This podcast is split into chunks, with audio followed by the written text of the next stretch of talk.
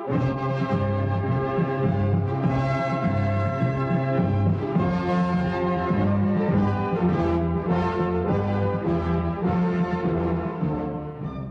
là tiếng nói Việt Nam phát thanh từ Hà Nội, thủ đô nước Cộng hòa xã hội chủ nghĩa Việt Nam.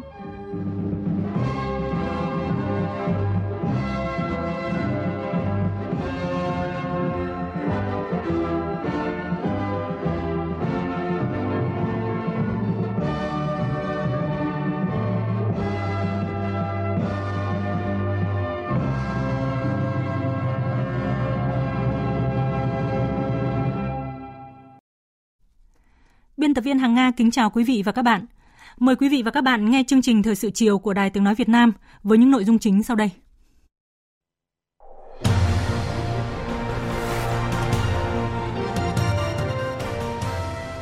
Đại hội đại biểu Mặt trận Tổ quốc Việt Nam lần thứ 9, hình ảnh thu nhỏ của khối đại đoàn kết với sắc màu của các dân tộc, tôn giáo, đại diện của các tầng lớp công nhân, nông dân, trí thức, người Việt Nam ở trong và ngoài nước.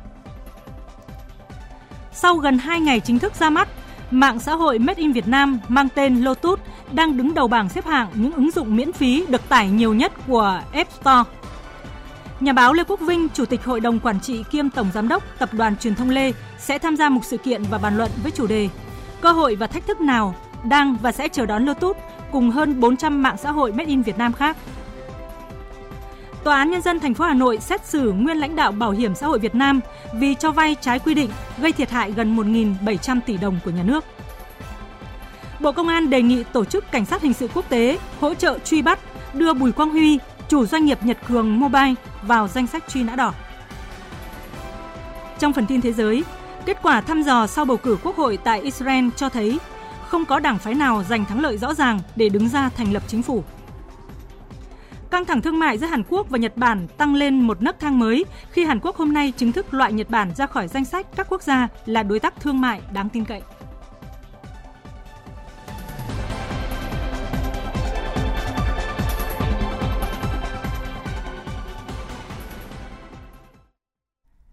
Bây giờ là nội dung chi tiết. Sáng nay, trước phiên khai mạc Đại hội đại biểu toàn quốc Mặt trận Tổ quốc Việt Nam lần thứ 9, nhiệm kỳ 2019-2024, đoàn đại biểu dự đại hội do Bí thư Trung ương Đảng, Chủ tịch Ủy ban Trung ương Mặt trận Tổ quốc Việt Nam Trần Thanh Mẫn làm trưởng đoàn đã đặt vòng hoa vào lăng viếng Chủ tịch Hồ Chí Minh và dâng hương tưởng niệm các anh hùng liệt sĩ tại đài tưởng niệm Bắc Sơn. Phóng viên Lại Hoa đưa tin. Vòng hoa của đoàn mang dòng chữ Đời đời nhớ ơn Chủ tịch Hồ Chí Minh vĩ đại. Đoàn đại biểu bày tỏ lòng biết ơn vô hạn, thành kính, tưởng nhớ công lao to lớn của Chủ tịch Hồ Chí Minh, lãnh tụ vĩ đại, người thầy kính yêu của Đảng, của dân tộc ta, người sáng lập mặt trận dân tộc thống nhất, suốt đời xây đắp khối đại đoàn kết toàn dân tộc và dành cả cuộc đời cho sự nghiệp đấu tranh giải phóng dân tộc, thống nhất đất nước, xây dựng Tổ quốc Việt Nam độc lập thống nhất. Cũng trong sáng nay, đoàn đã đến đặt vòng hoa và dâng hương tưởng niệm các anh hùng liệt sĩ đã hy sinh vì độc lập tự do của Tổ quốc. Vòng hoa của đoàn mang dòng chữ Đời đời nhớ ơn các anh hùng liệt sĩ. Theo chương trình chiều nay, các đại biểu dự khai mạc triển lãm trưng bày hình ảnh khối đại đoàn kết dân tộc và kết quả công tác mặt trận nhiệm kỳ 2014-2019. Trong phiên làm việc chiều nay, Đại hội thông qua chương trình và quy chế làm việc của Đại hội, hiệp thương cử đoàn chủ tịch và đoàn thư ký của Đại hội, báo cáo kiểm điểm hoạt động của Ủy ban Trung ương, Đoàn Chủ tịch và Ban Thường trực Ủy ban Trung ương Mặt trận Tổ quốc Việt Nam khóa 8, nhiệm kỳ 2014-2019, thảo luận báo cáo kiểm điểm hoạt động của Ủy ban Trung ương, Đoàn Chủ tịch và Ban Thường trực Ủy ban Trung ương Mặt trận Tổ quốc Việt Nam khóa 8, nhiệm kỳ 2014-2019. Thưa quý vị và các bạn, à, tham dự Đại hội Mặt trận Tổ quốc lần Mặt trận Tổ quốc Việt Nam lần thứ 9 có 999 đại biểu chính thức với cơ cấu thành phần rất phong phú. Đại biểu cao tuổi nhất tham dự đại hội là Hòa thượng Thích Phổ Tuệ, Pháp chủ Hội đồng chứng minh Giáo hội Phật giáo Việt Nam 102 tuổi. Có 3 đại biểu trẻ tuổi nhất đều 21 tuổi là đại biểu Lê Thị Nga, vận động viên bắn súng tỉnh Đồng Nai, đại biểu Huỳnh Minh Phương, sinh viên K16 khoa luật, chủ tịch Hội sinh viên Trường Đại học Kinh tế Luật Thành phố Hồ Chí Minh và đại biểu Lý Xuân Lèng, cá nhân tiêu biểu dân tộc Cloud, xã Bạch Dích, huyện Yên Minh, tỉnh Hà Giang. Về dự đại hội, hầu hết các đại biểu đều mong muốn đây là dịp để toàn Đảng, toàn dân nhận thức sâu sắc hơn về vai trò, vị trí của mặt trận trong việc tập hợp, đoàn kết các tầng lớp nhân dân cùng chung ý chí và quyết tâm xây dựng, bảo vệ Tổ quốc. Phóng viên Lại Hoa gặp gỡ một số đại biểu và ghi lại không khí trước thềm đại hội.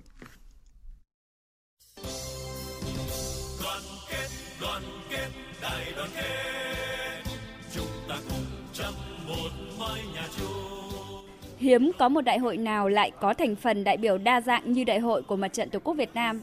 Đại hội là hình ảnh thu nhỏ của khối đại đoàn kết với sắc màu các dân tộc, tôn giáo, đại diện các tầng lớp công nhân, nông dân trí thức, người Việt Nam ở trong và ngoài nước.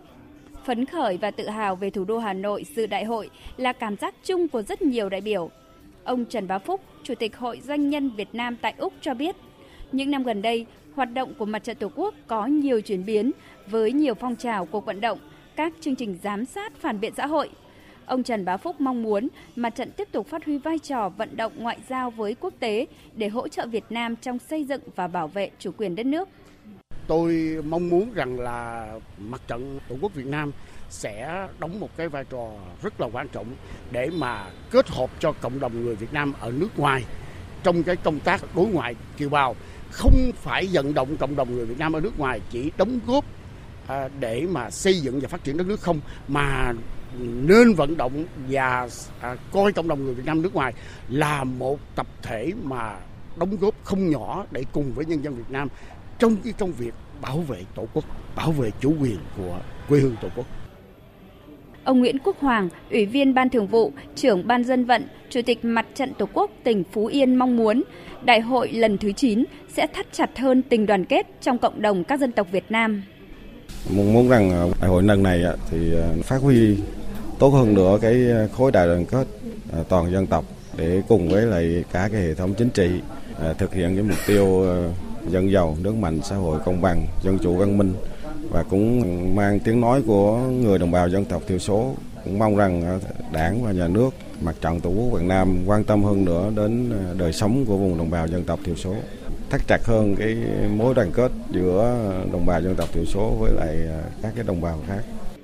Khẳng định mặt trận là mái nhà chung của các tôn giáo, các dân tộc Việt Nam, Hòa thượng Thích Thanh Nhiễu, Phó Chủ tịch Thường trực Trung ương Giáo hội Phật giáo Việt Nam cho rằng nhiệm vụ của Mặt trận Tổ quốc Việt Nam vô cùng to lớn trong việc tập hợp sức mạnh của khối đại đoàn kết toàn dân tộc. Chính vì lẽ đó, tín đồ các tôn giáo tham gia mặt trận đều phấn khởi vì thấy mình được coi trọng. Tất cả các tôn giáo, các dân tộc đều mong muốn khối đại đoàn kết vững mạnh hơn. Ờ, mong muốn rằng là những cái, cái đường lối chính sách của Đảng và Nhà nước thì làm sao đấy làm cho phù hợp với những các cái tổ chức tôn giáo trong cũng như là trong các cái thành viên của mặt trận để cho những các cái tôn giáo cũng như là các cái thành viên của mặt trận hoạt động được dễ dàng và tốt đẹp. Cho rằng nhu cầu bức thiết hiện nay là phải phát huy dân chủ và phải tập hợp đoàn kết để giám sát phản biện xã hội. Ông Vũ Trọng Kim, Ủy viên Đoàn Chủ tịch Ủy ban Trung ương Mặt trận Tổ quốc Việt Nam, Chủ tịch Trung ương Hội Cựu Thanh niên Sung phong Việt Nam đề nghị phải đa dạng hóa hình thức tập hợp các tầng lớp nhân dân để phát triển đất nước giàu mạnh. Giàu là về mặt kinh tế và đời sống nhân dân được cải thiện. Thì đấy là cái tập hợp đoàn kết làm sao để cho mạnh giàu. Cái thứ hai quan trọng là phải phát huy được dân chủ để mọi người đóng góp vào cái sự nghiệp đấy, xây dựng và bảo vệ tổ quốc. Nhiệm vụ bảo vệ tổ quốc cũng là nhiệm vụ quan trọng. Thời gian đến à, chúng ta phải bảo vệ toàn vẹn à, non sông đất nước thân yêu của mình mà các thế hệ trước đã hy sinh cống hiến để mà chúng ta được à, hưởng thụ ngày hôm nay thì cái trách nhiệm mình phải làm tốt. Trao đổi với phóng viên báo chí trước thềm đại hội, Bí thư Trung ương Đảng, Chủ tịch Ủy ban Trung ương Mặt trận Tổ quốc Việt Nam Trần Thanh Mẫn nhấn mạnh, đoàn kết dân chủ, đổi mới, phát triển là chủ đề của Đại hội đại biểu Mặt trận Tổ quốc Việt Nam lần thứ 9. Chủ đề này đã nói rõ chức năng cũng như nhiệm vụ của mặt trận trong thời kỳ mới. Với cái chủ đề này thì huy quy động được cái sức mạnh đại đoàn kết toàn dân tộc, thực hiện được nhiệm vụ phát triển kinh tế xã hội, đảm bảo quốc phòng an ninh và xây dựng hệ thống chính trị của đất nước. Hệ thống mặt trận là phải luôn luôn đoàn kết, à, đổi mới, phát huy được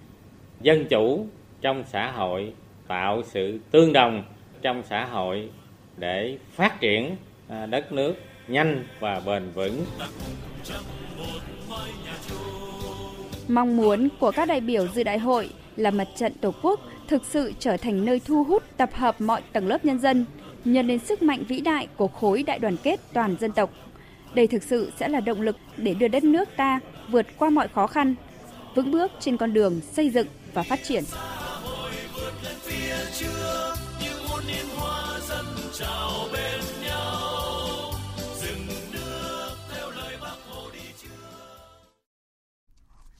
Cũng chiều nay, tại Trung tâm Hội nghị Quốc gia, Ban Thường trực Ủy ban Trung ương Mặt trận Tổ quốc Việt Nam tổ chức trưng bày các hình ảnh hoạt động của Mặt trận Tổ quốc Việt Nam và các tổ chức thành viên, đặc biệt là trong nhiệm kỳ 2014-2019. Dự khai mạc triển lãm có bà Trương Thị Mai, Ủy viên Bộ Chính trị, Bí thư Trung ương Đảng, trưởng ban dân vận Trung ương, ông Trần Thanh Mẫn, Bí thư Trung ương Đảng, Chủ tịch Ủy ban Trung ương Mặt trận Tổ quốc Việt Nam. Tin cho biết. Triển lãm có chủ đề Phát huy sức mạnh khối đại đoàn kết toàn dân tộc xây dựng và bảo vệ Tổ quốc – với gần 400 bức ảnh được trưng bày, triển lãm phác họa sinh động đậm nét về mặt trận Tổ quốc Việt Nam, nơi tập hợp và phát huy sức mạnh khối đại đoàn kết toàn dân tộc, là cầu nối vững chắc giữa các tầng lớp nhân dân trên mọi miền đất nước và kiều bào ở nước ngoài với Đảng và Nhà nước. Không gian trưng bày tại triển lãm được thiết kế theo các chủ đề gồm hình ảnh các vị chủ tịch Ủy ban Trung ương Mặt trận Tổ quốc Việt Nam qua các thời kỳ và các kỳ đại hội Mặt trận Tổ quốc Việt Nam, các chủ đề theo năm chương trình hành động đại hội của Mặt trận Tổ quốc Việt Nam khóa 8, hoạt động của Mặt trận Tổ quốc Việt Nam tham gia bảo vệ chủ quyền lãnh thổ biển đảo của Tổ quốc và hoạt động của các tổ chức thành viên. Những hình ảnh trưng bày tại triển lãm giúp cho mỗi người dân càng thêm tự hào, tin tưởng và ra sức đóng góp hết mình để tiếp tục xây dựng và phát huy sức mạnh khối đại đoàn kết toàn dân tộc vì mục tiêu dân giàu, nước mạnh, dân chủ, công bằng và văn minh. Thời sự VOV nhanh, tin cậy, hấp dẫn. Sáng nay, phiên họp thứ 37 Thường vụ Quốc hội cho ý kiến về dự án luật sửa đổi bổ sung một số điều của luật xây dựng. Theo đó, tờ trình dự án luật còn thiếu tổng kết thực tiễn, chưa giải quyết được các bất cập trong lĩnh vực xây dựng đang đặt ra hiện nay. Phóng viên Nguyên Nhung phản ánh. Sau khi nghe tờ trình do Bộ trưởng Bộ Xây dựng Phạm Hồng Hà trình bày, các thành viên Ủy ban Thường vụ Quốc hội cho rằng luật xây dựng là luật lớn, tác động liên quan đến nhiều luật, nhiều đối tượng, đến hoạt động kinh tế và toàn bộ nhân dân. Ông Nguyễn Hạnh Phúc, Tổng thư ký Quốc hội đánh giá cần có thời gian để việc xây dựng dự thảo luật được thấu đáo hoàn chỉnh hơn. Vậy thì sau khi mà luật này sửa đổi này ban hành thì chúng ta có khắc phục được một số những cái tồn tại hiện nay không? Hiện nay rất nhiều công chương trình hiện nay mà sai phép vẫn tồn tại, không xử được. Chỉ phạt tồn tại thôi. Những cái chung cư, mặt đường bây giờ cái cơi nới thì luật này có có giải quyết được không? Đô thị bây giờ chúng ta quy hoạch xong rồi giải phóng mặt bằng, sinh ra những nhà siêu mỏng thì cái luật này chúng ta có xử lý không? Cái thứ bốn là liên quan đến cái nhà tập mà nó quá niên hạn rồi bây giờ phải có cách nào đó để mà kiên quyết là phải tháo rỡ để mà di chuyển ngay thì tôi cho những cái luật này chúng ta cũng phải giải quyết những tồn tại này các ý kiến tại phiên họp cũng đề nghị vấn đề thủ tục hành chính cấp phép xây dựng hiện nay còn kéo dài phức tạp, nhũng nhiễu. Vì vậy, việc sửa đổi luật cần quy định các điều khoản về cải cách, đơn giản hóa thủ tục hành chính để tháo gỡ vướng mắc trong môi trường xây dựng. Dự án luật cũng cần phải chú trọng tới các quy định thực hiện nhiệm vụ về quản lý nhà nước, đặc biệt là quy định liên quan đến chất lượng công trình, an toàn tính mạng, tài sản, bảo đảm hiệu quả sử dụng vốn, chống thất thoát lãng phí và phù hợp với tổng thể quy hoạch chung, đặc biệt là trách nhiệm quản lý giám sát. Bà Lê Thị Nga, chủ nhiệm Ủy ban Tư pháp của Quốc hội nêu rõ. Trong lĩnh vực xây dựng này thì ừ, đồng chí nào đã xây nhà thì biết đổ ra một hai cái đống cát ở trước cửa là có người đến ngay Thế nhưng cái công trình lớn như các đồng chí nói thì bây giờ cơ quan quản lý nhà nước ở đâu, những người có thẩm quyền ở đâu, khi thẩm quyền có nhưng trách nhiệm bây giờ như thế nào? Thì chúng tôi đề nghị là phải đánh giá rõ trong cái báo cáo tổng kết về công tác thanh tra, kiểm tra, xử lý vi phạm và trách nhiệm của các chủ thể. Trong đó trách nhiệm của chính quyền địa phương thì phải đánh giá kỹ. Thì từ đó mới sửa các cái điều về quản lý nhà nước Chiều nay, Ủy ban Thường vụ Quốc hội cho ý kiến về dự thảo nghị quyết của Quốc hội phê duyệt đề án tổng thể đầu tư phát triển kinh tế xã hội vùng dân tộc thiểu số, miền núi và vùng có điều kiện kinh tế đặc biệt khó khăn giai đoạn từ năm 2021-2025. Với quan điểm cần thiết ban hành đề án tổng thể phát triển kinh tế xã hội vùng dân tộc thiểu số, miền núi, các thành viên Ủy ban Thường vụ Quốc hội đã góp ý thiết thực để đề án sát với thực tiễn và đạt hiệu quả cao. Phóng viên Nguyên Nhung đưa tin. Theo các thành viên Ủy ban Thường vụ Quốc hội, đề án cần đi vào đầu tư có trọng tâm, trọng điểm để giải quyết những tồn tại hiện nay. Phó Chủ tịch Quốc hội Phùng Quốc Hiển nêu rõ. Theo tôi thì nên đi vào hai nhóm chính sách. Nhóm chính sách Thứ nhất là nhóm chính sách mang tính chất hỗ trợ của nhà nước, của cộng đồng, thế rồi hỗ trợ của doanh nghiệp. Nói đồng bào vùng dân tộc thiểu số là là khó khăn, là yếu thế thì phải có sự hỗ trợ. Và nhóm thứ hai là nhóm tổ chức thì gồm có tổ chức sản xuất, tổ chức tiêu thụ để mà thực hiện. Còn chia ra các đề án thành phần như nào thì tôi thấy là chúng ta tính Nêu rõ các bất cập hiện nay về chính sách cho vùng dân tộc thiểu số và miền núi, dù có đến 118 chính sách, nhưng do nhiều bộ ngành quản lý, trồng chéo, không phân định rõ về địa bàn, phạm vi đầu tư nên khó lượng hóa nguồn lực và dẫn tới kém hiệu quả. Trên cơ sở đó, các thành viên Ủy ban Thường vụ Quốc hội đề nghị cần xác định rõ chính sách đối với vùng dân tộc thiểu số và miền núi, không đơn thuần là chính sách hỗ trợ, mà là chính sách đầu tư cho phát triển bền vững, bảo đảm quốc phòng, an ninh của đất nước. Do vậy, chính phủ cần chú trọng nguồn nhân lực, nguồn lực tài chính để thực hiện và đề án cần phân định rõ ràng, thu gọn đầu mối, đầu tư tập trung vào vùng lõi và những nút thắt cơ bản của khu vực này để tăng tính hiệu quả. Phó Chủ tịch Quốc hội Uông Chu Lưu cho rằng Nên bây giờ phải quy hoạch lại sản xuất thế nào, quy hoạch lại dân cư thế nào, thôn bản thế nào để mà có thể bảo đảm được cái đầu tư nó hiệu quả hơn. Chứ còn bây giờ như hiện nay này, cứ tình trạng như hiện nay thì vẫn là cứ thiếu và vẫn cứ khó khăn. Cho nên cái công tác quy hoạch lại ở đây, cái vùng này ấy, thì tôi vẫn cho là cái công tác phải ưu tiên. Rồi cái thứ hai nữa là vẫn ưu tiên phát triển cơ sở hạ tầng. Hạ tầng ở đây là cả hạ tầng về cái cơ sở vật chất, hạ tầng về văn hóa xã hội, y tế, giáo dục, Tờ trình phê duyệt đề án tổng thể phát triển kinh tế xã hội vùng đồng bào dân tộc thiểu số và miền núi của chính phủ xác định phạm vi của đề án giai đoạn 2021-2030 thực hiện trên địa bàn 51 tỉnh, thành phố, tổng vốn thực hiện tối thiểu là trên 335.400 tỷ đồng. Tuy nhiên, đề án chưa đưa ra được danh mục đầu tư cụ thể. Ngày mai, Ủy ban Thường vụ Quốc hội cho ý kiến về dự án luật sửa đổi bổ sung một số điều của luật giám định tư pháp. Từ ngày 16 tháng 9 đến hôm nay, đoàn đại biểu Đảng ta do Ủy viên Bộ Chính trị, Bí thư Trung ương Đảng, trưởng Ban tuyên giáo Trung ương Võ Văn Thưởng dẫn đầu có chuyến thăm làm việc tại Cộng hòa Kazakhstan. Tin cho biết. Trong khuôn khổ chuyến thăm, đồng chí Võ Văn Thưởng đã có các cuộc làm việc với lãnh đạo cấp cao của Đảng cầm quyền, chính phủ và Quốc hội Kazakhstan. Tại các cuộc hội đàm tiếp xúc, hai bên trao đổi các phương hướng biện pháp thúc đẩy quan hệ giữa Đảng ta với Đảng Nuotan cầm quyền của Kazakhstan nói riêng và quan hệ giữa hai nước nói chung trong thời gian tới – về tình hình quốc tế và khu vực, phía Kazakhstan bày tỏ quan ngại về những diễn biến trên Biển Đông, chia sẻ lập trường giải quyết vấn đề bằng biện pháp hòa bình trên cơ sở luật pháp quốc tế và của Việt Nam, đảm bảo an ninh, an toàn, tự do hàng hải và hàng không trên Biển Đông. Sáng nay tại Hà Nội, Trung đoàn 600, Bộ Tư lệnh Cảnh vệ, Bộ Công an tổ chức gặp mặt truyền thống kỷ niệm 65 năm ngày thành lập 20 tháng 9 năm 1954 và đón nhận bằng khen của Thủ tướng Chính phủ. Tham dự có Phó Chủ tịch nước Đặng Thị Ngọc Thịnh, các ủy viên Bộ Chính trị, Thủ tướng Nguyễn Xuân Phúc, Chủ tịch Quốc hội Nguyễn Thị Kim Ngân, Thường trực Ban Bí thư Trần Quốc Vượng, Trưởng Ban Tuyên giáo Trung ương Võ Văn Thưởng, Bộ trưởng Bộ Công an Tô Lâm đã gửi lãng hoa chúc mừng Trung đoàn 600, Bộ Tư lệnh Cảnh vệ. Tin cho biết. Ngày 20 tháng 9 năm 1954, Trung đoàn 600 được thành lập để bảo vệ Chủ tịch Hồ Chí Minh, Trung ương Đảng, Chính phủ về tiếp quản thủ đô Hà Nội. Từ đây, Trung đoàn bước vào thời kỳ mới, bảo vệ các mục tiêu công khai giữa thủ đô. Nhiệm vụ chính trị của trung đoàn hiện nay là bảo vệ tuyệt đối an toàn nơi ở thường xuyên và nơi làm việc của các đồng chí lãnh đạo cấp cao, các cơ quan trọng yếu của Đảng, Nhà nước tại Hà Nội, bảo vệ các sự kiện chính trị đặc biệt quan trọng, các đoàn khách quốc tế sang thăm làm việc tại Việt Nam.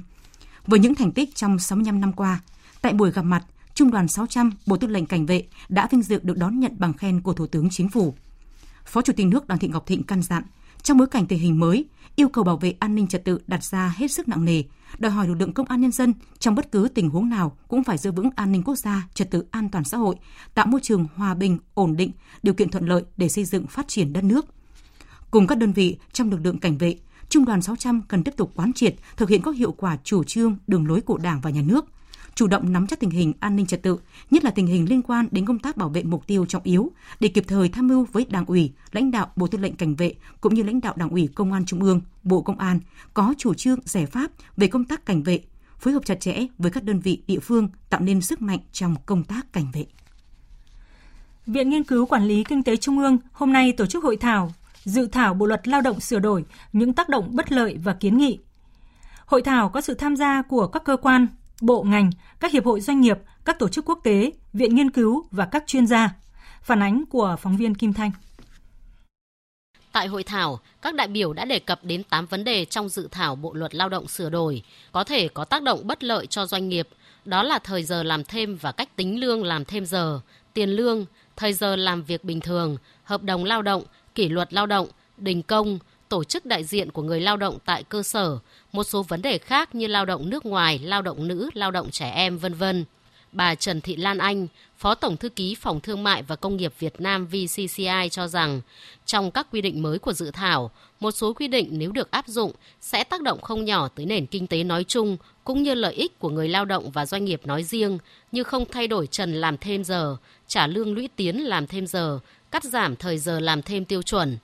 Theo bà Trần Thị Lan Anh, khi các doanh nghiệp tham gia vào các hiệp định thương mại tự do, doanh nghiệp có trách nhiệm làm hài hòa giữa lợi ích của người lao động và chủ sử dụng lao động.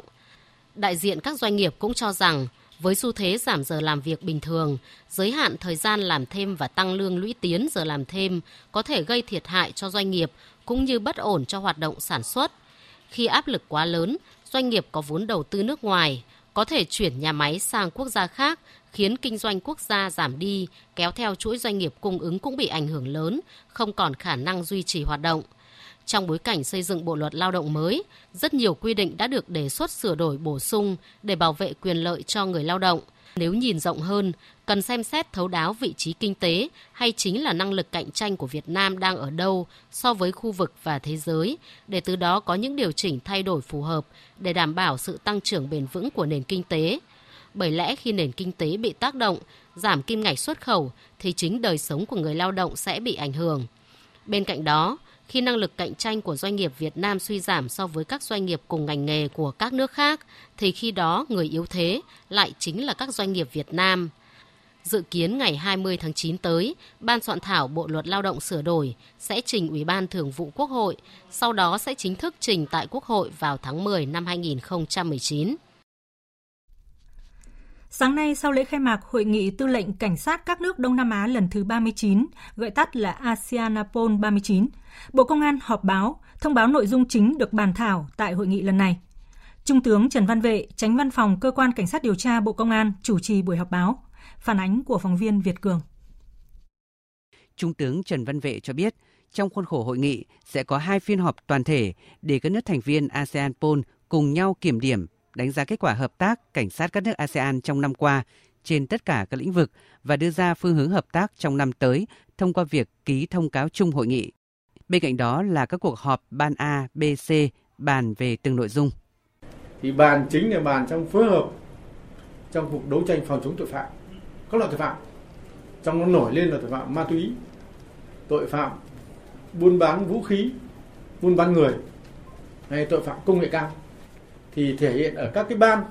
có các các nhóm họp. Ví dụ cái nhóm thuộc về công nghệ cao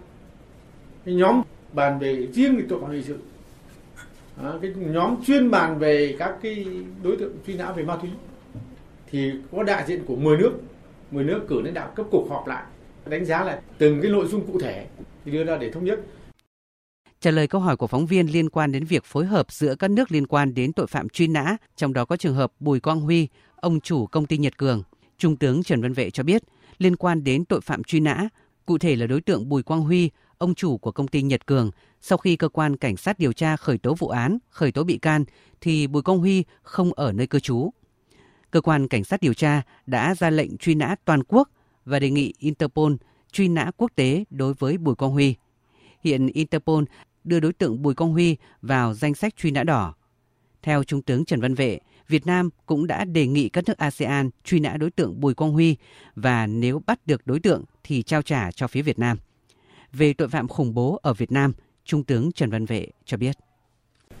Việt Nam chúng ta là chưa có khủng bố. Vừa rồi có một vài cái vụ việc thì cũng là chỉ là trả thù cá nhân thôi.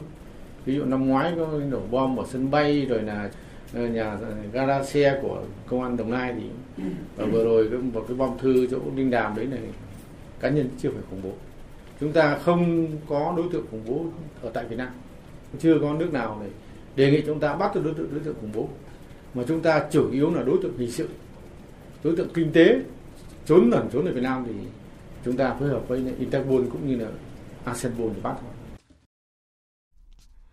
liên quan đến vụ 9.300 hộp thuốc kém chất lượng được nhập khẩu vào Việt Nam. Cơ quan an ninh điều tra Bộ Công an vừa khởi tố vụ án thiếu trách nhiệm gây hậu quả nghiêm trọng xảy ra tại Cục Quản lý Dược và các cơ quan đơn vị có liên quan.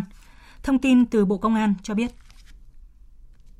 Vụ án được khởi tố để làm rõ sai phạm của Cục Quản lý Dược và các đơn vị liên quan trong việc thẩm định, xét duyệt, cấp phép và cho thông quan nhập khẩu đối với các thuốc chữa bệnh mang nhãn mắc công ty Helix Canada và nhãn mác công ty Hell 2000 Canada. Đây là diễn biến mới nhất trong quá trình Bộ Công an tiếp tục điều tra các hành vi sai phạm liên quan đến vụ án Nguyễn Minh Hùng, Võ Mạnh Cường cùng đồng phạm buôn bán hàng giả là thuốc chữa bệnh xảy ra tại công ty Việt Nam Pharma ở thành phố Hồ Chí Minh và các tỉnh thành phố khác. Mới đây nhất, Thanh tra Chính phủ có kết luận 9.300 hộp H Capita 500mg caplet có nguồn gốc xuất xứ từ Ấn Độ. Song Việt Nam Pharma đã dùng các thủ đoạn gian dối làm giả các loại giấy tờ khác để khoác áo Canada cho lô thuốc này khi xin cấp phép nhập khẩu nhằm ăn trên lệch giá và tham gia đấu thầu. Bộ Y tế ban hành thông tư số 47 không đúng nội dung với quyết định số 151 của Thủ tướng Chính phủ, dẫn đến việc cấp giấy phép nhập khẩu 200.000 hộp thuốc H Capita và cho phép nhập khẩu 9.300 hộp thuốc H Capita vào Việt Nam. Kết luận thanh tra cũng nêu rõ những thiếu sót sơ hở trong công tác quản lý, dẫn đến tình trạng trong hồ sơ xin cấp phép hoạt động của công ty Helix có tài liệu bị làm giả và công ty này không tồn tại trên thực tế nhưng không kịp thời. Cơ quan quản lý y tế đã cấp giấy phép hoạt động về thuốc và nguyên liệu làm thuốc tại Việt Nam cho công ty này, trách nhiệm thuộc lãnh đạo Bộ Y tế và Cục Quản lý Dược. Thanh tra kết luận Bộ trưởng Bộ Y tế chịu trách nhiệm với vai trò quản lý nhà nước về lĩnh vực dược. Cục trưởng Cục Quản lý Dược chịu trách nhiệm với vai trò là người tham mưu giúp việc cho Bộ trưởng đã để xảy ra những thiếu sót vi phạm qua các thời kỳ.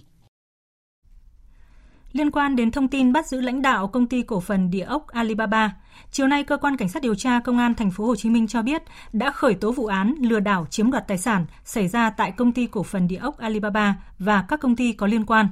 Tin của phóng viên Vinh Quang thường trú tại thành phố Hồ Chí Minh. Cùng với quyết định khởi tố vụ án, cơ quan cảnh sát điều tra công an thành phố Hồ Chí Minh đã ra quyết định khởi tố bị can, lệnh bắt bị can để tạm giam và lệnh khám xét đối với Nguyễn Thái Lĩnh, tổng giám đốc công ty Alibaba thường trú tỉnh Gia Lai, tạm trú ở quận Thủ Đức, thành phố Hồ Chí Minh về tội lừa đảo, chiếm đoạt tài sản.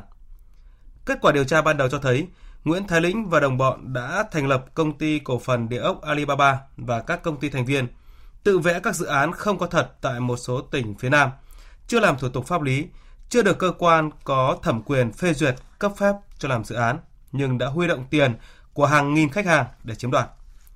Và trưa nay bên ngoài trụ sở của công ty địa ốc Alibaba, lực lượng cảnh sát cơ động phong tỏa hiện trường để lực lượng chức năng bên trong làm nhiệm vụ. Đến 18 giờ tối nay, công an vẫn đang phong tỏa trụ sở chính của công ty Alibaba. Hiện cơ quan cảnh sát điều tra công an thành phố Hồ Chí Minh tập trung làm rõ hành vi của bị can Nguyễn Thái Lĩnh, mở rộng điều tra các đối tượng liên quan và thu hồi tài sản về cho người dân. Công an thành phố Hồ Chí Minh đề nghị người dân là khách hàng ký hợp đồng mua nền đất, các bị hại bị công ty Alibaba thu tiền, chiếm đoạt tài sản, liên hệ cơ quan cảnh sát điều tra công an thành phố Hồ Chí Minh và công an 24 quận huyện để cung cấp thông tin phục vụ công tác điều tra. Vào sáng nay, Tòa án Nhân dân thành phố Hà Nội đã mở phiên tòa xét xử sơ thẩm vụ án cố ý làm trái quy định của nhà nước về quản lý kinh tế gây hậu quả nghiêm trọng xảy ra tại Bảo hiểm xã hội Việt Nam và công ty cho thuê tài chính 2 trực thuộc Ngân hàng Nông nghiệp và Phát triển Nông thôn Việt Nam Agribank. Tin cho biết.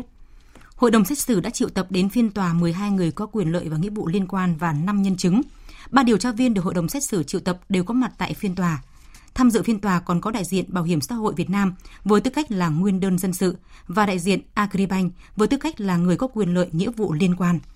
Trong vụ án này có 6 bị cáo ra hầu tòa. 5 bị cáo gồm Lê Bạch Hồng, sinh năm 1954, nguyên Tổng Giám đốc Bảo hiểm xã hội Việt Nam, Nguyễn Huy Ban, sinh năm 1948, nguyên Tổng Giám đốc Bảo hiểm xã hội Việt Nam. Nguyễn Phước Tường, sinh năm 1951, nguyên trưởng ban kế hoạch tài chính, nay là vụ kế hoạch đầu tư, kiêm kế toán trưởng Bảo hiểm xã hội Việt Nam. Hoàng Hà, sinh năm 1976 và Trần Tiến Vĩ, sinh năm 1957, đều nguyên là trưởng phòng kế hoạch tổng hợp, ban kế hoạch tài chính, nay là vụ kế hoạch đầu tư thuộc Bảo hiểm xã hội Việt Nam – cùng bị Viện Kiểm sát Nhân dân tối cao truy tố về tội cố ý làm trái quy định của nhà nước về quản lý kinh tế gây hậu quả nghiêm trọng, theo quy định tại Điều 165 khoản 3 Bộ Luật Hình sự năm 1999. Riêng bị cáo Trần Thị Thanh Thủy, sinh năm 1979, nguyên là chuyên viên, sau là Phó trưởng phòng kế hoạch tổng hợp, Ban kế hoạch tài chính, nay là vụ kế hoạch đầu tư thuộc Bảo hiểm xã hội Việt Nam, bị Viện Kiểm sát Nhân dân tối cao truy tố về tội thiếu trách nhiệm gây hậu quả nghiêm trọng, theo quy định tại Điều 285 khoản 2 Bộ Luật Hình sự năm 1999 có tổng số 15 luật sư tham gia bảo chữa cho các bị cáo, trong đó có 4 luật sư bảo chữa cho bị cáo Lê Bạch Hồng, 3 luật sư bảo chữa cho bị cáo Nguyễn Huy Ban.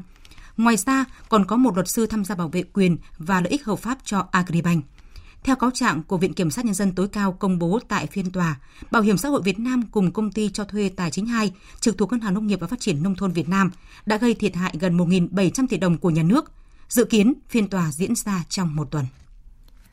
Phiên tòa xét xử sai phạm trong kỳ thi Trung học phổ thông quốc gia 2018 tại Hà Giang đã bị hoãn lại trong buổi sáng nay do vắng nhiều người làm chứng. Theo bà Vương Thị Thu Hà, Phó tranh án Tòa hình sự Tòa án Nhân dân tỉnh Hà Giang, thẩm phán, chủ tọa phiên tòa, sau khi hội ý, hội đồng xét xử quyết định tuyên bố hoãn phiên tòa do vắng mặt quá nhiều người làm chứng. Sự vắng mặt này ảnh hưởng tới quá trình xét xử. Phiên tòa xét xử sơ thẩm sẽ được mở lại vào ngày 14 đến ngày 16 tháng 10 tại Tòa án Nhân dân tỉnh Hà Giang.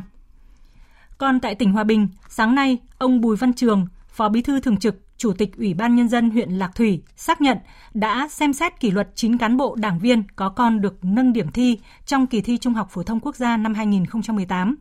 Những cán bộ có con trong diện này vi phạm quy định về trách nhiệm nêu gương cán bộ, đảng viên do Trung ương ban hành. Vì thế, Ủy ban Kiểm tra huyện Lạc Thủy yêu cầu cấp ủy các cấp thực hiện quy trình xem xét kỷ luật đảng với các cán bộ, đảng viên vừa nêu. Như vậy, cho tới thời điểm này, Hòa Bình đã xem xét kỷ luật 28 cán bộ đảng viên có con được nâng điểm trong kỳ thi Trung học phổ thông quốc gia năm 2018.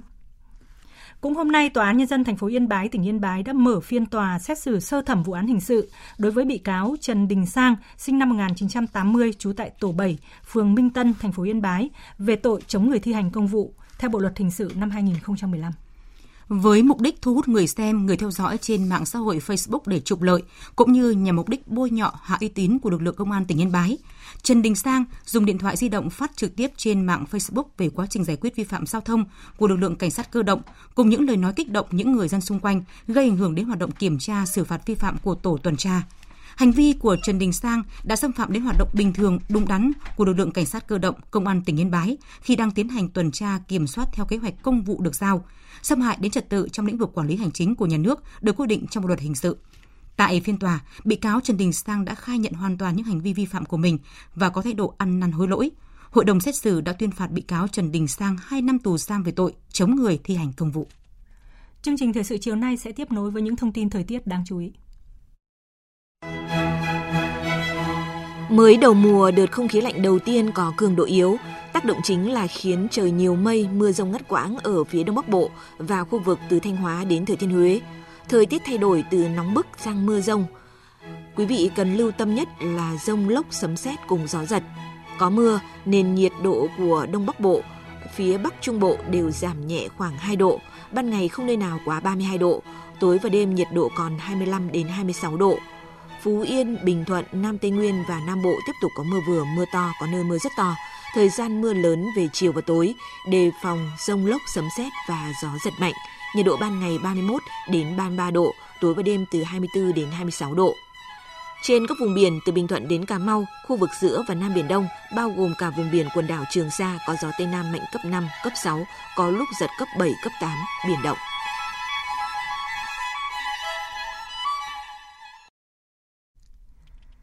Chuyển sang phần tin quốc tế, 11 thẩm phán của Tòa án tối cao Anh bắt đầu xem xét vụ việc Thủ tướng Anh Boris Johnson liệu có phạm luật khi tạm treo Nghị viện Anh trong vòng 5 tuần hay không. Phán quyết sẽ được đưa ra sớm nhất vào ngày 20 tháng 9. Phóng viên Quang Dũng, thường trú tại khu vực Tây Âu, đưa tin. Tòa án tối cao Vương quốc Anh là tòa thứ ba tại Vương quốc Anh thụ lý hồ sơ để đưa ra phán quyết về vụ việc Thủ tướng Anh Boris Johnson ra quyết định tạm treo Nghị viện Anh trong 5 tuần từ ngày 10 tháng 9 đến ngày 14 tháng 10. Trước đó, các đơn kiện của các nghị sĩ và các tổ chức dân sự đã được hai tòa cấp cao tại xứ Wales và Scotland phán xử với các phán quyết khác nhau. Trong khi tòa cấp cao tại xứ Wales cho rằng ông Boris Johnson không phạm luật vì đó là một quyết định mang tính chính trị, thì tòa cấp cao tại Edinburgh, Scotland hôm 11 tháng 9 lại phán quyết là ông Johnson phạm luật vì mục đích của ông Johnson là ngăn cản nghị viện Anh. Vì thế, phán quyết của Tòa án tối cao Vương quốc Anh được xem là sẽ mang tính chất quyết định, có thể tạo nên bước ngoặt lớn cho tiến trình Brexit. Nếu Tòa án tối cao Vương quốc Anh đưa ra phán quyết tương tự như Tòa cấp cao Scotland rằng Thủ tướng Anh Boris Johnson phạm luật thì ông Johnson sẽ buộc phải cho phép Nghị viện Anh hoạt động trở lại. Hiện các luật sư của bên nguyên đơn đang tập trung khai thác lập luận cho rằng Thủ tướng Anh Boris Johnson đã lừa dối nữ hoàng Anh về nguyên nhân thực sự của việc tạm treo Nghị viện Anh trong 5 tuần. Theo dự kiến, phán quyết của Tòa án tối cao Vương quốc Anh sẽ được đưa ra sớm nhất trong ngày 20 tháng 9. Trong ngày 18 tháng 9, nguồn tin từ chính phủ Anh phát đi cho biết Thủ tướng Boris Johnson sẽ tôn trọng bất cứ phán quyết nào từ Tòa án tối cao Vương quốc Anh. Tuy nhiên, một bộ trưởng trong chính phủ Anh từ chối cho biết liệu chính phủ Anh có thực hiện tiếp một vụ đóng cửa nghị viện khác ngay lập tức hay không. Trong lúc này, tiến trình đàm phán Brexit giữa Vương quốc Anh và Liên minh châu vẫn đang hoàn toàn bế tắc. Phát biểu sáng ngày 18 tháng 9 trong phiên thảo luận về Brexit tại Nghị viện châu Âu ở Strasbourg, Chủ tịch Ủy ban châu Âu Jean-Claude Juncker cho biết thời gian còn lại quá ít và ông không tin là Liên minh châu và Anh có thể đạt được một thỏa thuận Brexit mới với các thay đổi liên quan đến điều khoản chốt chặn backstop. Căng thẳng thương mại giữa hai quốc gia Đông Bắc Á gia tăng lên một nấc thang mới khi Hàn Quốc chính thức loại Nhật Bản ra khỏi danh sách các quốc gia là đối tác thương mại đáng tin cậy từ ngày hôm nay. Đây được cho là bước đi trả đũa của Hàn Quốc nhằm vào quốc gia láng giềng này sau khi Nhật Bản có bước đi tương tự trước đó. Biên tập viên Phạm Hà thông tin. Với quyết định bắt đầu từ hôm nay, Hàn Quốc sẽ phân lại các nhóm đối tác thương mại từ hai nhóm hiện nay thành ba nhóm và đưa Nhật Bản vào nhóm mới lập. Theo đó, các doanh nghiệp xuất khẩu những mặt hàng chiến lược của Hàn Quốc sang Nhật Bản sẽ phải đối mặt với tiến trình xét duyệt lâu hơn, với nhiều thủ tục và nghiêm ngặt hơn. Giám đốc phụ trách chính sách thương mại quốc tế của Bộ Thương mại Hàn Quốc Lee Ho-yeon cho biết. Mục đích của các quy định thương mại sửa đổi là cải thiện hệ thống kiểm soát xuất khẩu của Hàn Quốc Biện pháp này không nhằm tăng cường quy định đối với một mặt hàng nào hoặc áp đặt lệnh cấm vận đối với một quốc gia nhất định nào. Phản ứng trước bước đi mới nhất của Hàn Quốc, tránh văn phòng nội các Nhật Bản Yoshihide Suga cho rằng đây là một quyết định đáng tiếc và yêu cầu Hàn Quốc phải đưa ra lời giải thích rõ ràng. Nhật Bản đang phân tích các tác động có thể đối với các công ty của nước này. Biện pháp trả đũa mới nhất của Hàn Quốc đánh dấu mức thấp nhất trong mối quan hệ thương mại giữa hai nước nhiều thập kỷ qua. Nếu căng thẳng không thể được giải quyết, có thể ảnh hưởng nghiêm trọng đối với nền kinh tế toàn cầu khi thương mại song phương ở hai nước hiện ở mức 124 tỷ đô la Mỹ một năm.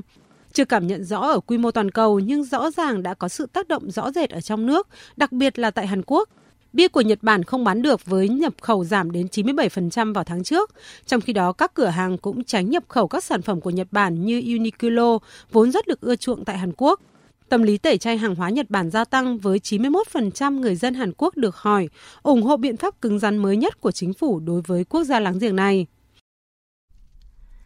Về quan hệ Mỹ-Trung, phát biểu tại một sự kiện tại New York, Mỹ, Đại sứ Trung Quốc tại Mỹ Thôi Thiên Khải nhận định quan hệ hai nước một lần nữa đứng trước ngã tư lịch sử và đối diện với việc liệu sẽ đi về đâu.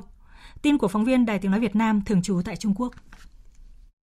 ông Thôi Thiên Khải đã đề cập đến ba vấn đề mà theo ông là cơ bản nhất trong quan hệ Trung Mỹ. Theo đó, ông cho rằng Mỹ đã nhận thức sai lệch về Trung Quốc khi cho rằng nước này muốn thay thế vị trí của Mỹ, trong khi Trung Quốc vẫn là một nước đang phát triển. GDP bình quân đầu người chưa bằng 1 phần 6 của Mỹ. Khoảng cách giàu nghèo khá lớn, chưa hoàn thành việc cải cách hệ thống tài chính. Thách thức chính của Trung Quốc hiện nay vẫn nằm ở trong nước. Thứ hai, theo đại sứ Trung Quốc, chính sách hiện hành của Mỹ đối với Trung Quốc không đem lại lợi ích gì cho Washington. Như trong vấn đề kinh tế thương mại, việc Mỹ đơn phương khơi mào và leo thang chiến tranh thương mại với Trung Quốc đã sai lầm ngay từ đầu. Kết quả là cả hai bên cùng tổn hại và gây họa cho cả thế giới. Cuối cùng, ông Thôi Thiên Khải cho rằng hợp tác là lựa chọn duy nhất đúng cho quan hệ hai bên, bởi nhu cầu và tiềm năng hợp tác giữa hai nước là rất lớn. Trong nhiều vấn đề Mỹ quan tâm và có lợi ích, việc hợp tác với Trung Quốc là không thể thiếu. Sự khác biệt và bất đồng không nên trở thành lý do đối đầu và xung đột giữa hai bên. Bên cạnh đó, quan hệ Trung Mỹ đã vượt khỏi phạm trù song phương. Việc giải quyết nhiều vấn đề mang tính toàn cầu như phổ biến vũ khí hạt nhân, chủ nghĩa khủng bố, biến đổi khí hậu, cơ hội và thách thức do trí tuệ nhân tạo đem lại, vân vân, cần sự hợp tác quốc tế, đặc biệt là hợp tác Trung Mỹ. Trước những tác động tiêu cực từ cuộc chiến thương mại hai nước, Bộ Nông nghiệp Mỹ quyết định hỗ trợ nông dân nước này hơn 4 tỷ đô la ngay lập tức, trong tổng số tiền là 16 tỷ đô la mà chính phủ nước này cam kết hỗ trợ. Phóng viên Phạm Huân thường trú tại Mỹ đưa tin. Số tiền hơn 4 tỷ đô la đã được chuyển cho các nông dân Mỹ bị thiệt hại từ cuộc chiến tranh thương mại Mỹ-Trung. Đây là một phần trong tổng số 16 tỷ đô la mà chính phủ Mỹ cam kết hỗ trợ cho nông dân nước này nhằm hạn chế các thiệt hại từ các biện pháp thuế quan trả đũa của Trung Quốc. Con số này năm ngoái là 12 tỷ đô la. Tới nay đã có hơn 300.000 đơn xin hỗ trợ kể từ khi chương trình được triển khai. Trong một diễn biến liên quan, các phó trưởng đoàn đàm phán thương mại Mỹ-Trung sẽ bắt đầu gặp nhau tại Washington từ ngày 19 tháng 9. Đại diện thương mại Mỹ Robert Lighthizer và Bộ trưởng Tài chính Mỹ Steven Mnuchin tiếp đó sẽ gặp trưởng đoàn đàm phán Trung Quốc, Phó Thủ tướng Lưu Hạc vào đầu tháng 10 nhằm tìm kiếm một thỏa thuận chấm dứt cuộc chiến thương mại giữa hai nền kinh tế lớn nhất thế giới. Thưa quý vị và các bạn, kết quả thăm dò sau bầu cử quốc hội tại Israel cho thấy không có đảng phái nào giành thắng lợi rõ ràng để đứng ra thành lập chính phủ. Nếu các kết quả thăm dò sát với thực tế, cả Thủ tướng Benjamin Netanyahu và lãnh đạo Đảng Xanh Trắng Benny Gantz đều có thể phải đối mặt với các cuộc đàm phán khó khăn để thành lập chính phủ liên minh. Biên tập viên Phạm Hà thông tin. Báo cáo của Ủy ban bầu cử cho thấy tiến trình bỏ phiếu sẽ mất thời gian lâu hơn so với cuộc bầu cử vào tháng 4 vừa qua và sẽ chưa có một kết quả rõ ràng cho đến chiều nay giờ địa phương. Khảo sát của kênh truyền hình TV Israel cho thấy, đảng Likud của Thủ tướng Netanyahu nhận được 31 đến 33 ghế so với mức 32 đến 34 ghế cho đảng Trung tả xanh trắng của cựu tham mưu trưởng Benny Gantz. Nếu không có sự ủng hộ của đảng Israel Betanu, đảng Likud chỉ có sự ủng hộ của 57 nghị sĩ trong một liên minh cánh hữu. Trong khi đó, đảng xanh trắng khó xây dựng được một liên minh trung tả nhiều hơn 59 ghế, đều không đủ 61 ghế đa số trong Quốc hội 120 ghế. Các nhà bình luận trên truyền hình cho rằng với kết quả như hiện nay thì ông Netanyahu thua, nhưng ông Benny Gantz cũng không thắng. Trong khi đó, đảng Israel Bentanu dự đoán nhận được 8 đến 10 ghế, cho thấy cựu Bộ trưởng Quốc phòng Avigor Lieberman sẽ có vai trò quyết định là người lập vua. Thủ tướng Israel Benjamin Netanyahu không đưa ra tuyên bố chiến thắng hay thừa nhận thất bại trong bài phát biểu trước đảng Likud sau khi có kết quả thăm dò. Ông cho biết sẽ đợi kết quả chính thức và hướng đến việc thành lập một chính phủ mạnh mẽ, đáp ứng nguyện vọng của nhiều người dân Israel. Israel Chúng ta vẫn đang chờ đợi kết quả thực sự, nhưng có một điều rõ ràng đó là Israel đang đứng trước ngã ba lịch sử với những cơ hội cũng như thách thức. Mối đe dọa hiện hữu từ Iran và các đồng minh của Iran buộc chúng ta phải chiến đấu không sợ hãi, thúc đẩy kế hoạch hợp tác với Tổng thống Mỹ Donald Trump về một tương lai của Israel. Do đó, Israel cần một chính phủ vững mạnh, ổn định, một chính phủ với cam kết Israel là quốc gia của người Do Thái.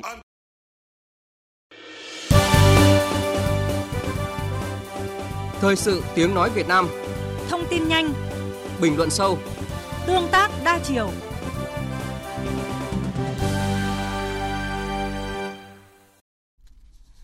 Mời quý vị và các bạn nghe tin chúng tôi vừa cập nhật. Chiều nay tại trụ sở chính phủ, Thủ tướng Nguyễn Xuân Phúc tiếp các trưởng đoàn dự hội nghị tư lệnh cảnh sát các nước ASEAN lần thứ 39, gọi tắt là ASEAN Pol 39, được tổ chức tại Hà Nội. Phát biểu ý kiến tại buổi tiếp, thay mặt chính phủ nước Cộng hòa xã hội chủ nghĩa Việt Nam, Thủ tướng Nguyễn Xuân Phúc nhiệt liệt chào mừng các trưởng đoàn đã đến Việt Nam tham dự hội nghị ASEAN Napol 39, vui mừng khi được đón tiếp các trưởng đoàn tại Hà Nội, thủ đô của Việt Nam ngàn năm văn hiến. Chính phủ Việt Nam ủng hộ khuyến khích việc Bộ Công an nói chung và lực lượng cảnh sát Việt Nam nói riêng đẩy mạnh hợp tác quốc tế về phòng chống tội phạm xuyên quốc gia với cảnh sát các nước trên thế giới, đặc biệt là khối ASEAN, các đối tác, đối thoại, các tổ chức thực thi pháp luật quốc tế có liên quan – việc Việt Nam đăng cai hội nghị ASEAN Napol 39 là minh chứng rõ nét nhất về việc Việt Nam coi trọng mối quan hệ hợp tác với Hiệp hội ASEAN Napol, các nước thành viên ASEAN Napol cũng như các đối tác của ASEAN Napol. Thủ tướng đề nghị các nước thành viên ASEAN Napol cần tăng cường hơn nữa trong hợp tác trong điều tra khám phá các vụ án có tính chất xuyên quốc gia, tăng cường chia sẻ thông tin, kinh nghiệm trong đấu tranh phòng chống tội phạm với tinh thần trách nhiệm cao, sự tin tưởng lẫn nhau, sự đoàn kết vì một ASEAN thống nhất và thịnh vượng. Thủ tướng mong muốn hội nghị ASEAN Napol 39 tiếp tục thảo luận một cách nghiêm túc với tinh thần trách nhiệm cao, đưa ra những giải pháp khả thi để nâng cao hiệu quả hợp tác giữa lực lượng cảnh sát các nước ASEAN trong thời gian tới. Thay mặt đoàn, Đại tướng Muhammad Tito Karnavian, tư lệnh cảnh sát quốc gia Indonesia, bày tỏ cảm ơn Thủ tướng Nguyễn Xuân Phúc vì sự đón tiếp nồng hậu mà chính phủ, các cơ quan liên quan của Việt Nam đã dành cho đoàn. Đề cập đến những thách thức về an ninh trong khu vực và khẳng định, thông qua đẩy mạnh hợp tác, qua cơ chế ASEAN-APOL, bảo đảm ổn định an ninh trong khu vực, các nước ASEAN sẽ có điều kiện phát triển kinh tế. Ông tin tưởng việc tổ chức hội nghị này sẽ là dấu ấn trong quá trình hoạt động của ASEAN-NAPOL.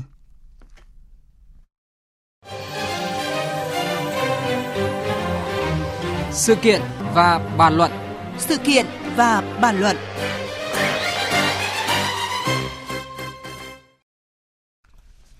Thưa quý vị, thưa các bạn, sau gần 2 ngày chính thức ra mắt, mạng xã hội Made in Việt Nam mang tên Lotus vẫn đang đứng đầu danh sách những ứng dụng miễn phí được tải nhiều nhất trên bảng xếp hạng của App Store. Câu chuyện về mạng xã hội mới có nội dung do người Việt phát triển và làm chủ này cũng đang thu hút sự chú ý đặc biệt của dư luận với nhiều câu hỏi. Điều gì khiến Lotus hấp dẫn người sử dụng như vậy? Sức hút của mạng xã hội này sẽ kéo dài trong bao lâu? Làm thế nào để Lotus đủ sức tồn tại lâu dài để phát triển và cạnh tranh với những gã khổng lồ của nước ngoài như là Facebook, YouTube, Twitter? Cơ hội và thách thức nào đang và sẽ chờ đón Lotus cùng hơn 400 mạng xã hội made in Việt Nam khác?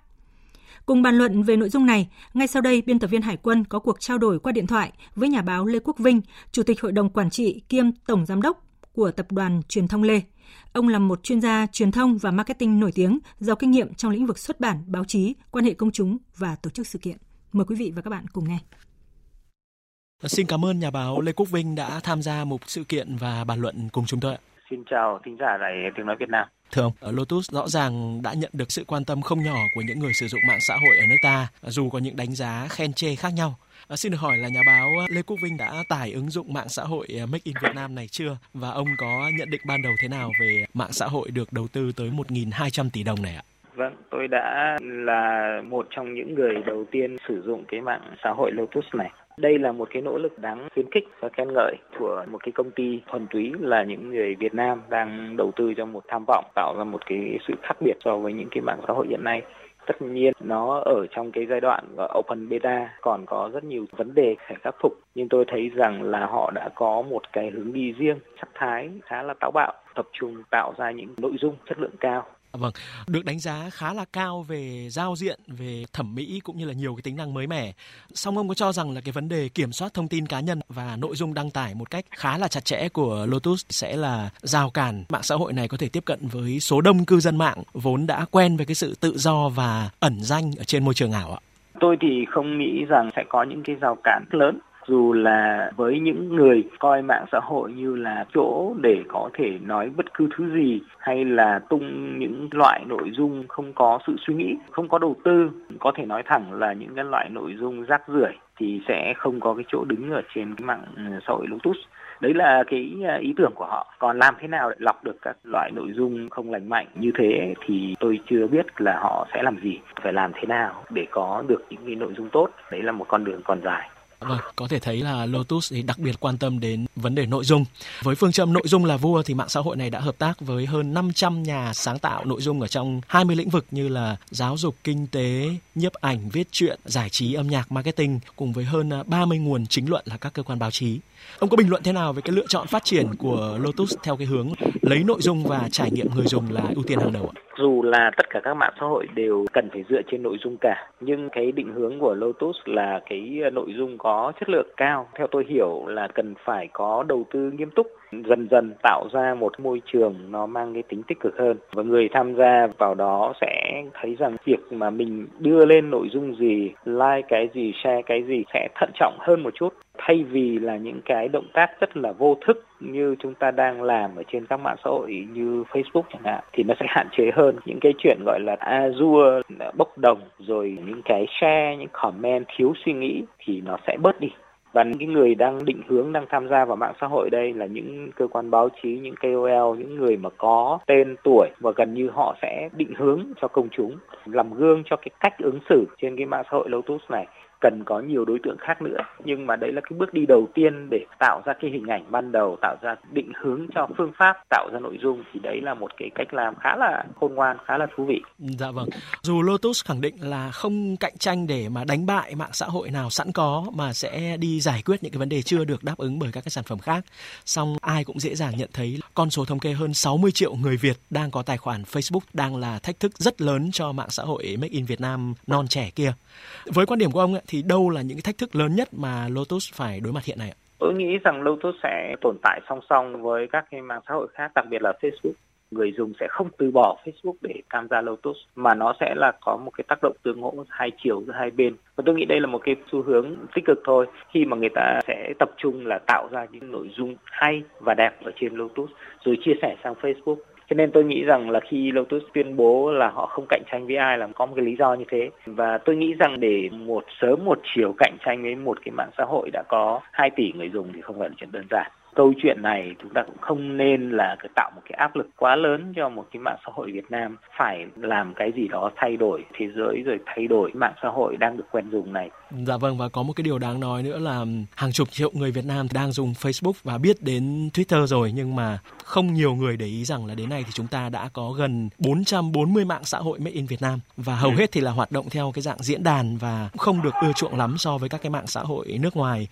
Theo ông thì Lotus có thể rút được những cái bài học hay là kinh nghiệm quý báu gì từ thất bại của hàng trăm mạng xã hội ở trong nước khác ạ? các mạng xã hội đã thất bại thì hầu như là họ đều chọn một cái hướng đi nó dẫm lên chân của những cái sản phẩm đã thành công. Ừ. Ví dụ như là muốn bắt chước Facebook chẳng hạn. Có những cái mạng xã hội mà bây giờ còn tồn tại thì họ lại đi theo cái hướng là tập trung vào những cái thị phần rất là nhỏ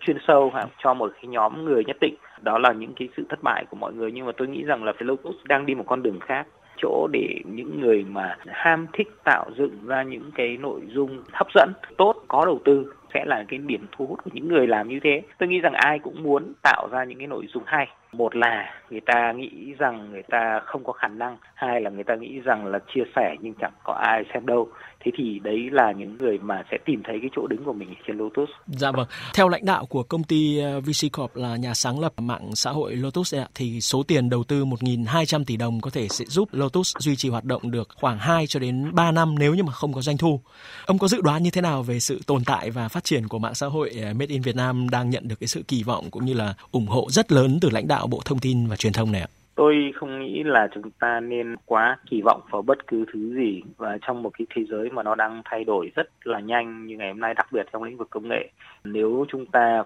quá kỳ vọng vào một cái gì đó thì nó lại tạo ra cái áp lực làm cho họ sẽ có thể là lúng túng hoặc là bị đốt cháy giai đoạn thì nó sẽ không hay. Tôi chỉ nghĩ rằng là sự đầu tư này là một sự đầu tư nghiêm túc mà là một cái cuộc chơi thực sự. Nếu như cộng đồng quay lưng với nó thì ngay một sản phẩm rất tốt cũng không thể sống được. Mà thay vì hoài nghi, thay vì là châm chọc quay lưng lại với một cái sản phẩm made in Việt Nam này thì chúng ta hãy cho nó một cơ hội chúng ta thử nó vì đây là những một cái sản phẩm dựa vào trí tuệ nhân tạo nếu như không có người dùng nếu như mà ít tài nguyên nội dung được đưa lên trên đấy thì nó cũng không thể phát triển được. Dạ vâng và nếu như mà thực sự muốn thúc đẩy những cái mạng xã hội nội địa như là Lotus đấy ạ thì chính phủ cũng như là các bộ ngành chức năng cần có một cái chính sách với những ưu đãi riêng đặc biệt ra sao để có thể tạo lợi thế cạnh tranh trước những cái gã khổng lồ như là Facebook, YouTube hay là Twitter ạ thưa ông? Tôi không nghĩ là chính phủ nên có những cái động thái gì đặc biệt, không nên can thiệp quá nhiều. Sống được hay không nó cần một cái môi trường mở một môi trường cạnh tranh song phẳng và lành mạnh. Hoạt động bảo hộ là không cần thiết mà tôi nghĩ rằng nhiều khi cái hoạt động bảo hộ ấy, nó cũng sẽ có những cái tác động ngược gây hiểu sai. Mục tiêu rất là chính danh của Lotus và các cái mạng xã hội khác có một cái câu nói rất là hay của anh Võ Trí Thành là hãy tạo điều kiện để ủng hộ những người chiến thắng thay vì là chọn lựa người chiến thắng Dạ vâng, à, một lần nữa xin được à, cảm ơn nhà báo Lê Quốc Vinh, Chủ tịch Hội đồng Quản trị à, kiêm Tổng Giám đốc của Tập đoàn Truyền thông Lê đã bàn luận cùng chúng tôi. Chương trình Thời sự chiều sẽ tiếp nối với trang tin thể thao.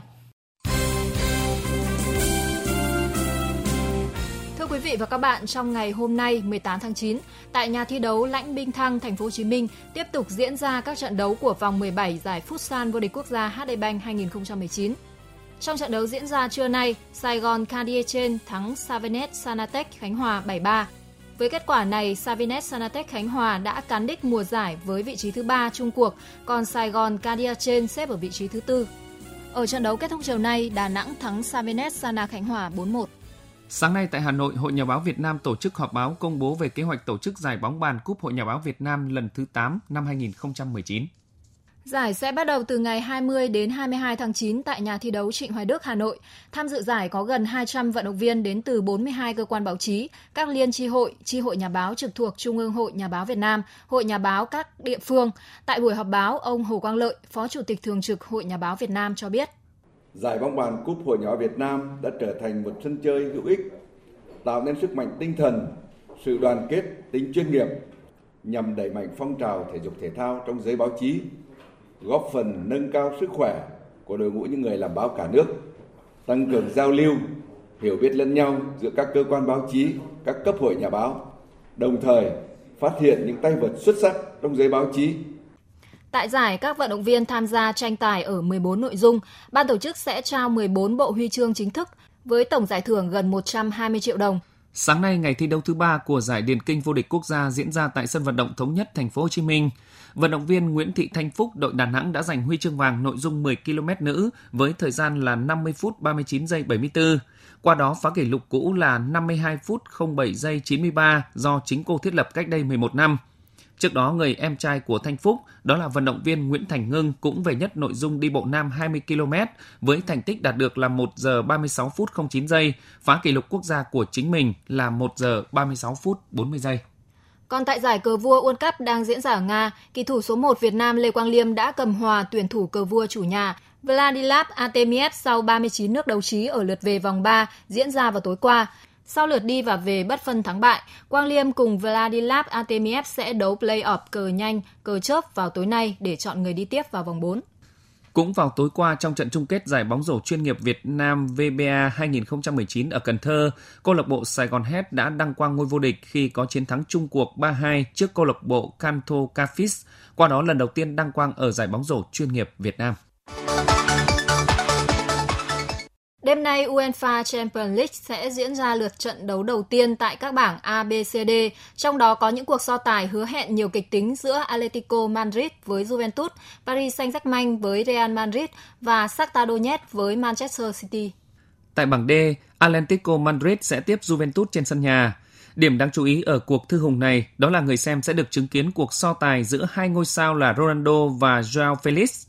Trao đổi với truyền thông trước trận đấu, huấn luyện viên Diego Simeone của Atletico Madrid nhấn mạnh về sự nguy hiểm của Ronaldo bên phía Juventus. Thật khó khi đối mặt với những cầu thủ như Ronaldo. Cậu ấy là cầu thủ tuyệt vời và luôn chứng tỏ cho mọi người thấy chuyện gì sẽ xảy ra khi có bóng trước khung thành của đối phương. Thật khó để kiểm soát được Ronaldo.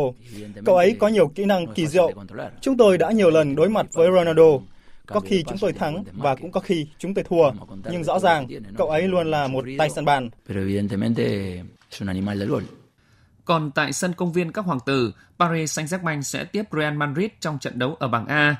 Ở trận này, Paris Saint-Germain thiếu cả bộ ba tấn công Kylian Mbappe, Edison Cavani và Neymar vì những lý do khác nhau. Còn Real Madrid cũng không có sự phục vụ của Sergio Ramos và Nacho vì án treo giò. Isco, Modric và Asensio ngồi ngoài vì chấn thương. Trong khi ở bảng C, Manchester City có chuyến làm khách của đại diện bóng đá Ukraine, đó là câu lạc bộ Shakhtar Donetsk. Trong 4 lần gặp nhau gần đây, Man City giành 3 chiến thắng, còn Shakhtar Donetsk chỉ có một lần duy nhất vượt qua đối phương. Dù vậy, huấn luyện viên Pep Guardiola của Manchester City vẫn dành sự tôn trọng cho đối phương. Họ có nhiều cầu thủ chất lượng và có thể chơi phản công rất tốt. Họ phòng ngự cũng rất chắc chắn. Chúng tôi sẽ chơi tấn công, hy vọng sẽ kiểm soát được thế trận và giành được chiến thắng trong trận đấu đầu tiên ở Champions League mùa giải này. Tất nhiên là chúng tôi cần phải cẩn thận. Tôi biết sẽ rất khó khăn khi đối mặt với họ. Tôi dành sự tôn trọng cho đội bóng này. Hai trận đấu còn lại thuộc bảng B, Olympiacos tiếp Tottenham Hotspur và FK Jeveda làm khách của Bayern Munich. Dự báo thời tiết Trung tâm Dự báo Khí tượng Thủy văn Quốc gia cho biết, đợt không khí lạnh có cường độ yếu tác động tới khu vực phía Đông Bắc Bộ và khu vực từ Thanh Hóa đến Thừa Thiên Huế, khiến khu vực này có mưa rông ngắt quãng. Nhiệt độ giảm 2 độ so với ngày hôm qua, ban ngày không nơi nào quá 32 độ. Còn các tỉnh từ Phú Yên đến Bình Thuận, khu vực Nam Tây Nguyên và Nam Bộ tiếp tục có mưa vừa, mưa to, có nơi mưa rất to và lưu ý trong mưa rông dễ xảy ra các hiện tượng thời tiết cực đoan như là tố lốc, rông xét và gió giật mạnh.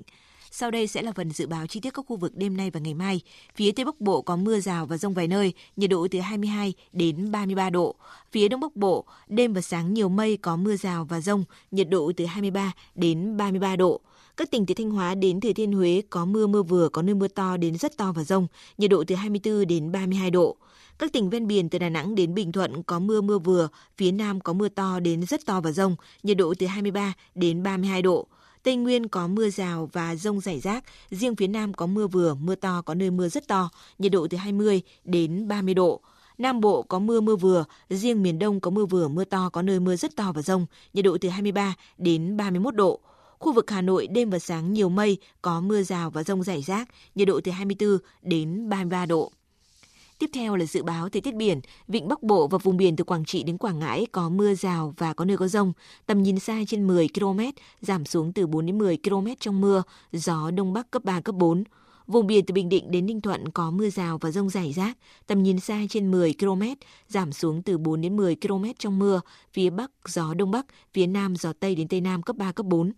Vùng biển từ Bình Thuận đến Cà Mau có mưa rào và rải rác có rông, tầm nhìn xa từ 4 đến 10 km, gió Tây đến Tây Nam cấp 5, có lúc cấp 6, giật cấp 7 biển động.